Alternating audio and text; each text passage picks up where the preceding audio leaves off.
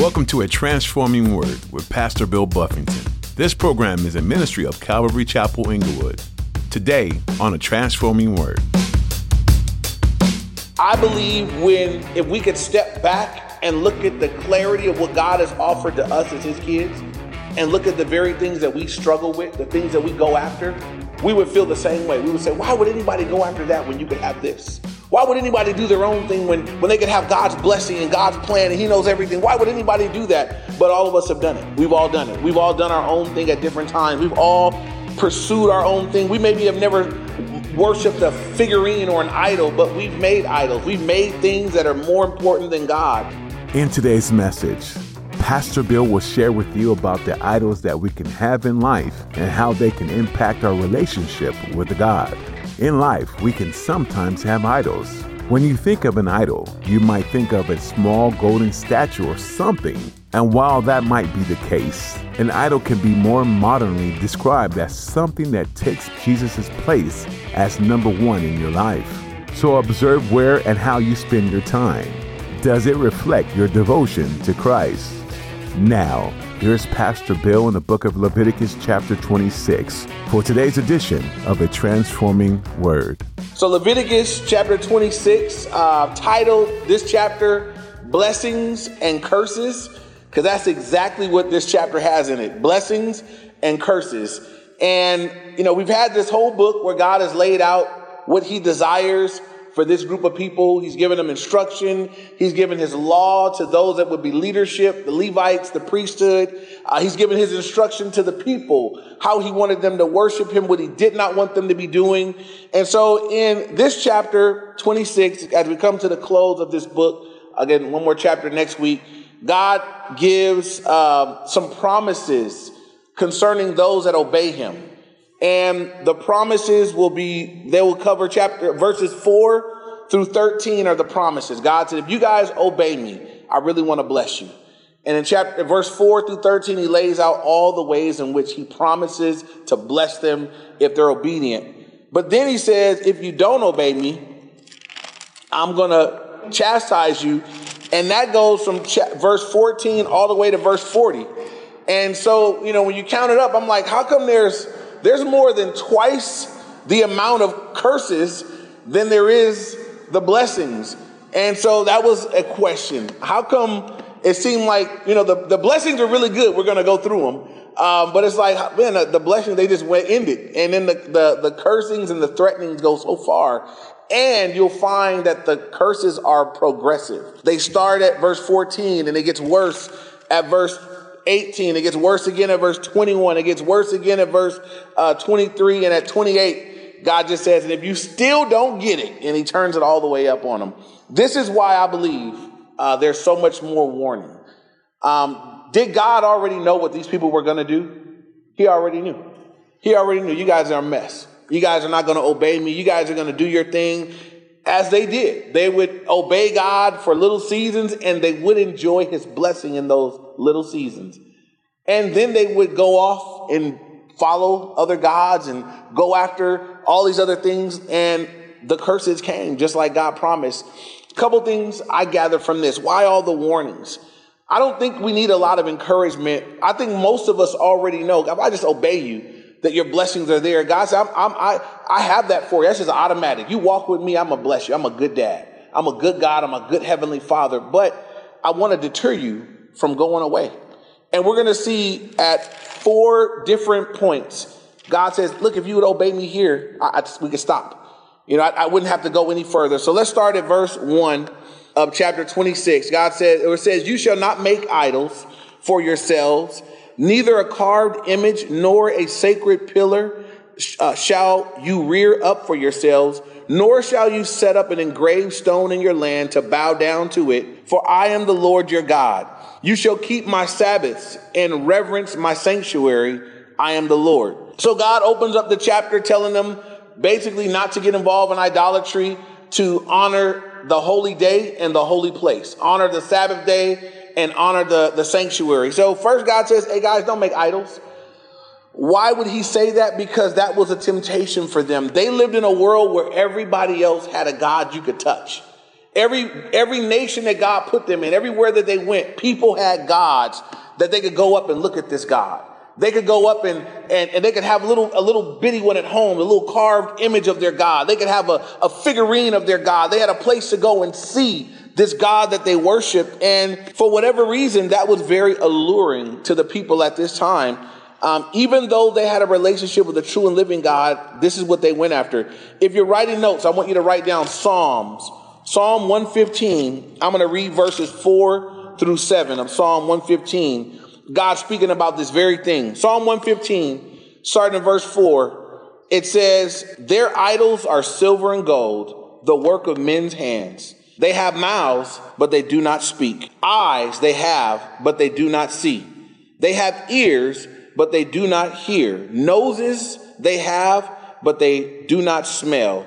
They have hands, but they do not handle. Feet they have, but they do not walk, nor do they mutter through their throat. Those who make them are like them, so is everyone who trusts in them. And so God says here that you guys have these gods, but they don't do anything. They don't speak. They don't hear. They can't move. When you, they don't answer you, they don't speak back to you. They're there, but for whatever reason, it was a temptation. I believe when, if we could step back and look at the clarity of what God has offered to us as his kids, and look at the very things that we struggle with, the things that we go after, we would feel the same way. We would say, why would anybody go after that when you could have this? Why would anybody do their own thing when, when they could have God's blessing and God's plan and He knows everything? Why would anybody do that? But all of us have done it. We've all done it. We've all done our own thing at different times. We've all pursued our own thing. We maybe have never worshiped a figurine or an idol, but we've made idols. We've made things that are more important than God. And so God tells them here, first thing, don't, don't have any idols. Don't carve any images, um, nor any gravestone in your land. Don't bow down to it because I am the Lord. Then he says, I want you to keep my Sabbath and I want you to reverence my sanctuary. I want you guys to keep my holy day.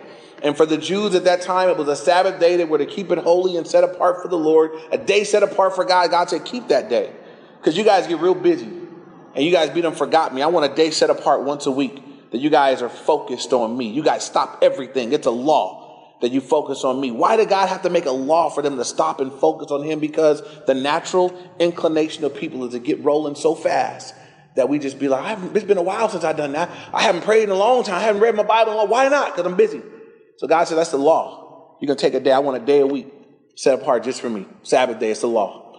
And he says, I want you to reverence, reverence my sanctuary, that holy place. Don't defile it. Um, when you come here, I've given rules and instruction for how you're to function in this place. And in verse 3, we get the conditional promise.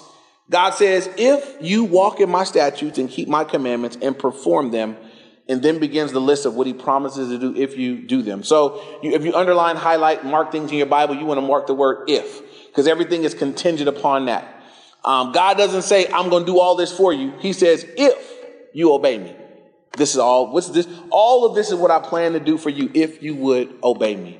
And I don't know if anybody here has ever had a conditional promise. Somebody tell you, well, if you do this, then I'll do that for you. Um, we understand that it's a promise that has some tags on it. You know, I, I got to do my part and then they'll do their part. And so many times we just want the grace of God. I just want that unmerited favor. We all do. And it's a great thing. God, we're saved by grace.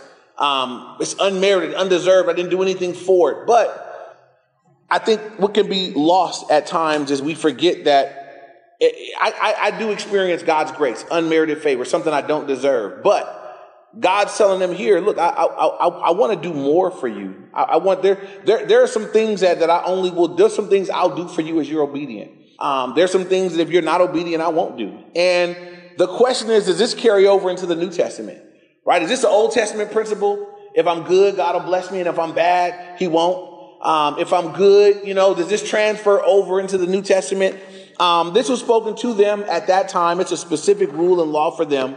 But God is the same yesterday, today, and forever. They were under different covenant. They were under different law. But I do think there's some principles here. The New Testament teaches me that whatsoever a man sows, what? That he will also reap. Even though God's grace is upon my life, even though Jesus has washed away my sins, even though I've been forgiven of my sins when I do wrong, the Bible says in the New Testament too that God chastens those that he loves. This right here, we're going to see every time when God goes through the curses, it's a way of chastening. So when you get to the New Testament, it's not like God says, well, now we're under grace, so you can act a fool and I'll never do anything to you. Uh, God says, look, I chasten those who I love. I will pull out my big old switch and whomp you with it. And he does. Uh, he said, and, and God's chastening is no joke. So let's look at the promises and what it would have meant for them then and what we can glean from it, uh, what we can glean from it for us now. So look at verse four. First promise, uh, if you walk in my statutes and keep my commandments and perform them. Verse four, then I will give you rain in its season the land shall yield its produce, and the trees of the field shall yield their fruit. God said, I'm going to give you rain at the right time. Understand for them as an agricultural culture, if, if the rain came at the wrong time, your, your harvest was a wrap. Because you tilled and you sowed, and the rain needed to come in the right season. So God says, one of the benefits of your obedience to me, I'll send rain in its season, when the rain is supposed to come at the right time, so you don't experience crop failure. I'll send the rain at the right time. These things sound natural, but they're supernatural because God is in charge of the weather. God is in charge of the rain. God is reminding them, you guys do what I tell you to do. You guys obey me. I'll make sure it rains at the right time, that your crops prosper, that you guys have everything you need. Look at verse, um, oh, I'm sorry, the second part of verse four, and the trees of the field shall yield their fruit. Uh, we'll see later as one of the punishments or the curses that they're going to do all the work that they normally do, but God's going to tell their, their God's not going to let their trees bear fruit. So imagine working all all the, the, the, all the time before harvest, sowing, tilling, putting seeds down, preparing the dirt, doing all the work, and then it raining on time, and the trees just don't yield any fruit. Imagine the frustration and the barrenness of that. Look at verse five. It says, "Your threshing shall last till the time of vintage, and the vintage shall last until the time of sowing. You shall eat your bread to the full and dwell in your dwell in your land safely. Um, basically, what God is saying here is your food is going not, it's not going to run out. The threshing shall last until the time of vintage, and the vintage shall last until the time of sowing. God says, when you guys have worked um, and, and you've received uh, food, you brought things in, it's going to last it'll last up until the time that you do it all over again. And so it won't run out beforehand. You're going to have enough. It's going to last you guys. And it says you're going to eat your bread to the full and dwell in your land safely. God says you're going to eat to your full and you're going to dwell in your land in safety. It won't be safety because you guys have the baddest armies. And we've seen that through Israel's history, times where they were outdone, outnumbered, but God gave them his victory. God says, you guys will dwell in the land in safety because I'll be with you. There are times where Israel was there in weakness and the enemies of God had heard stories and they were afraid. The fright of God, the fear of God was uh, upon them based on what they had heard times when they were in obedience. And how, how might these things relate to us? I do believe as we're obedient, as we walk in obedience and walk in fellowship with the Lord and do that our needs are met. That God, God covers us. God takes care of the things that concern us. Sometimes there are things that we're missing that are lacking because we've been disobedient, and God is allowing there to be a lack. God is allowing those things to bring us to a place of brokenness that we might turn to Him once again. But here God says, as you guys just obey me, I, it's my desire that you walk in safety. I want to provide that for you. Look at verse six. I will give you peace in the land, and you shall lie down, and none will make you afraid. I will rid the land of evil beasts, and the sword will not go through the land, through your land. You, I'm sorry. So, first of all, God said, I'll give you peace in your land. So while you're in your land, the enemy's not going to be coming banging on your doors. Um, and so I don't know if people here have lived in a, a, a, place where it was, you know, seeing people that lived in, live in chaos, where there's always stuff coming down. God said, you guys are going to live in peace. There won't be any of that. Uh, everything will be, just be a calm. It'll be a peace here uh, because I'm with you, because I'm going with you guys.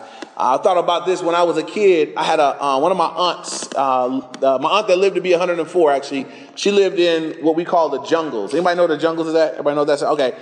So that was obviously not my neighborhood that I was growing up in. But there was a few times as kids where my parents would let us stay with her for a week or so in the summer because her apartment building had a pool. And I remember me and my sister going, and I'm just a kid. So I see all these other kids, and I'm like, oh, we gotta go outside and play with all these other kids. But these kids are already, I don't even know about gang banging yet, you know, but I, I know I'm not from over there. And we went and we got into a, me and my sister got into a little scuffle with some kids at the pool. And these kids were bold. They were coming to my aunt door, banging on the door, and we were there like, man, like we, we're not here in safety. You know, it's not like this at my at my mom's house. You know, ain't nobody banging on my mom's door. But I remember being in that apartment building, like, if we go out, whenever we went outside, it was like you had to be like, I don't know which where they're coming from, or who who they are. It was exciting, um, and I, I, guess it was good that we were little, so it wasn't nothing too serious. But it wasn't peace. It wasn't say it wasn't like being at home. And I can't imagine that's just little kid stuff. I can't imagine living somewhere where it's real war, where people are coming to kill you, people are coming to take you out, and you're always having to look out for where the enemies are coming from. God says, when you guys walk with me, you'd be in safe. You'd be able to just relax because I got you, because I got everything under control. I got everything covered. And I know that there are times when, because people aren't walking right, um, it may be their own anxieties, it may be their own insecurities, it may be their own, you know, but just because of how they're living, they don't seem to have peace. But God said, You guys will dwell in safety. I will have you covered. I will look out for all that concerns you. And moving on, it says um, in verse 7 You will chase your enemies and they shall fall by the sword before you. Five of you shall chase one hundred, and a hundred of you shall put ten thousand to flight. Your enemies shall fall down by the sword before you. I, now, that's those are quite good numbers. If five of us can put a hundred to flight, that's great. You know, God says that five people will put a hundred people to flight. Then He says a hundred of you will put ten thousand to flight.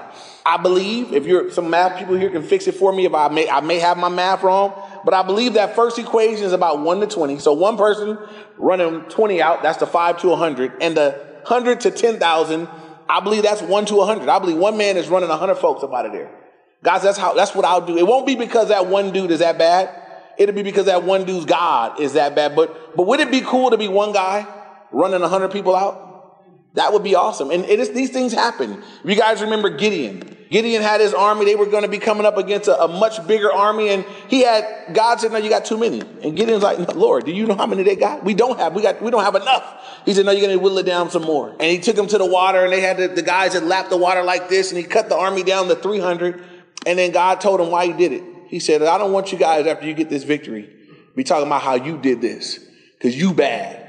I want to make it so, I want to make the odds so ridiculous that when you go out, every you guys will know, and the people that you whooping will know that it's God. Ain't no ain't no explanation for this but God. And so God said, that's what I'll do when you walk with me. Victory over your adversaries. Verse 9, for I will look on you favorably and make you fruitful, multiply you and confirm my covenant with you. That, that part right there is, I think is, I circled favorably. God said, I, I will look upon you favorably. Um, everybody, I think, would enjoy God's favor, God looking down and looking at you favorably. Now, I know that, again that God sees me through eyes of grace and eyes of mercy and everything else, but God's favor rests on some and not on others. Here, God says, I'll look upon you favorably. What's the context? I'll look upon you favorably when? When you're walking in obedience.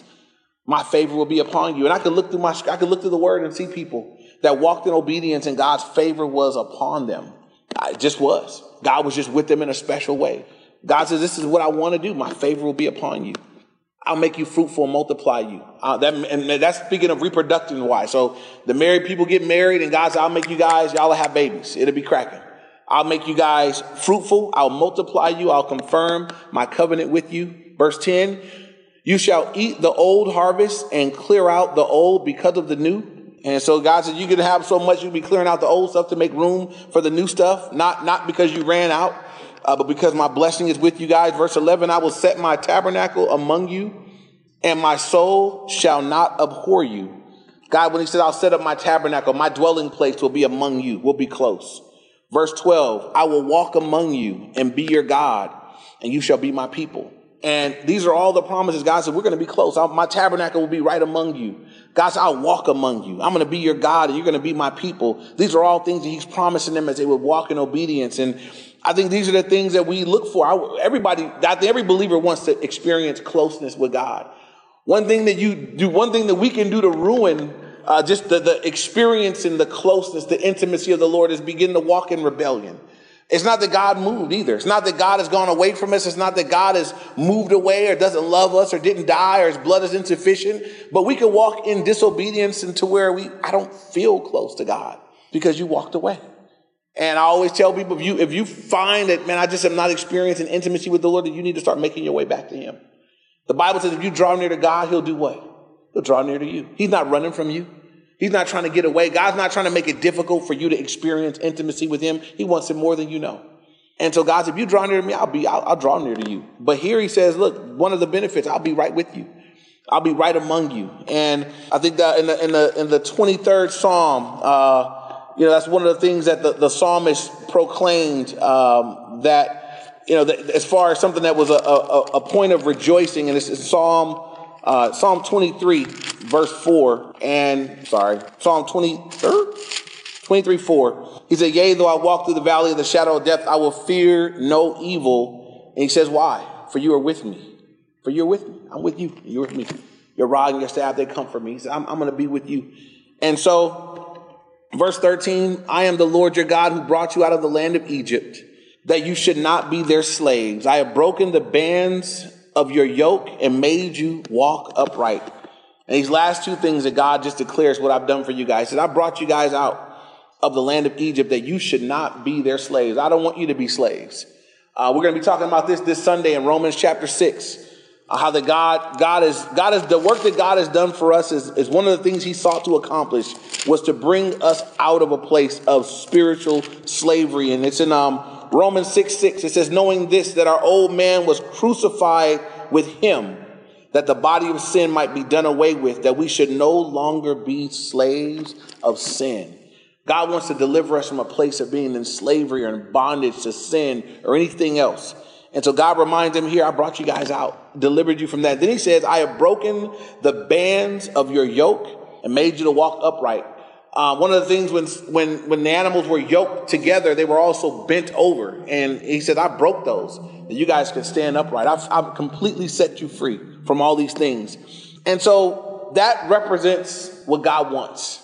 God wants to bless them. He wants intimacy with them. He wants to be close to them. He wants to cause them to be fruitful. He wants them to have victory in battle. He wants one to run out a hundred and, you know, uh, you know, one to run a hundred away. God wants to give them victory over their battles. God wants to remove the wild beasts. God wants their, their harvest to be plentiful. God wants to give them rain at the right time. He wants to bless them.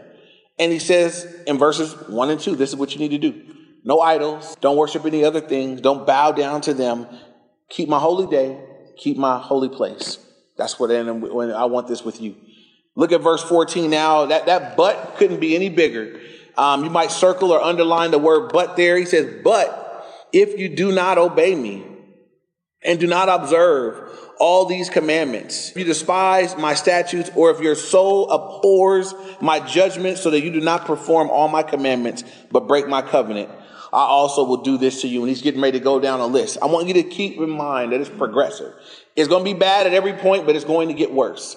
And I want to first look at the attitude of heart that causes someone to walk in disobedience and rebellion to a God this good. First, he says, if you do not obey me and observe my commandments, and if you despise my statute, or if your soul abhors my judgment. So first of all, despising his, st- his statutes, his commandments, or his word.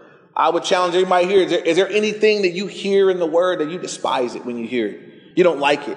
Are there any commandments? Are there any things that you know you're not supposed to do? And whenever that comes up in the word, whenever somebody preaches on it, whenever it comes up in a sermon, you just kind of despise. I don't want to hear that. Mm. That that's a, that's the attitude of the heart. I despise that that particular command. Not all of them, but that one. The one that's rubbing me the wrong way, the one that's stepping on my toes.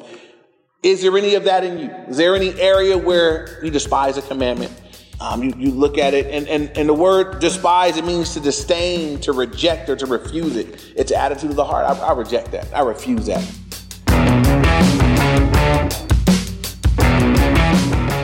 You've been listening to another edition of A Transforming Word with Pastor Bill Buffington of Calvary Chapel Inglewood.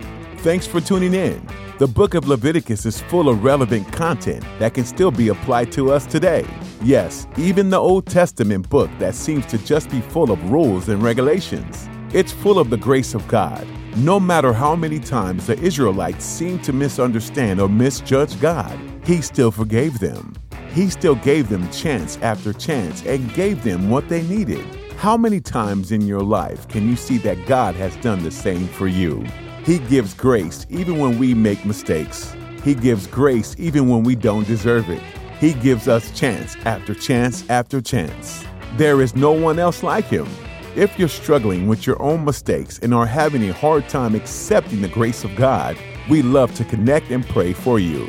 Our number is 310 245 4811. Again, that number is 310 245 4811.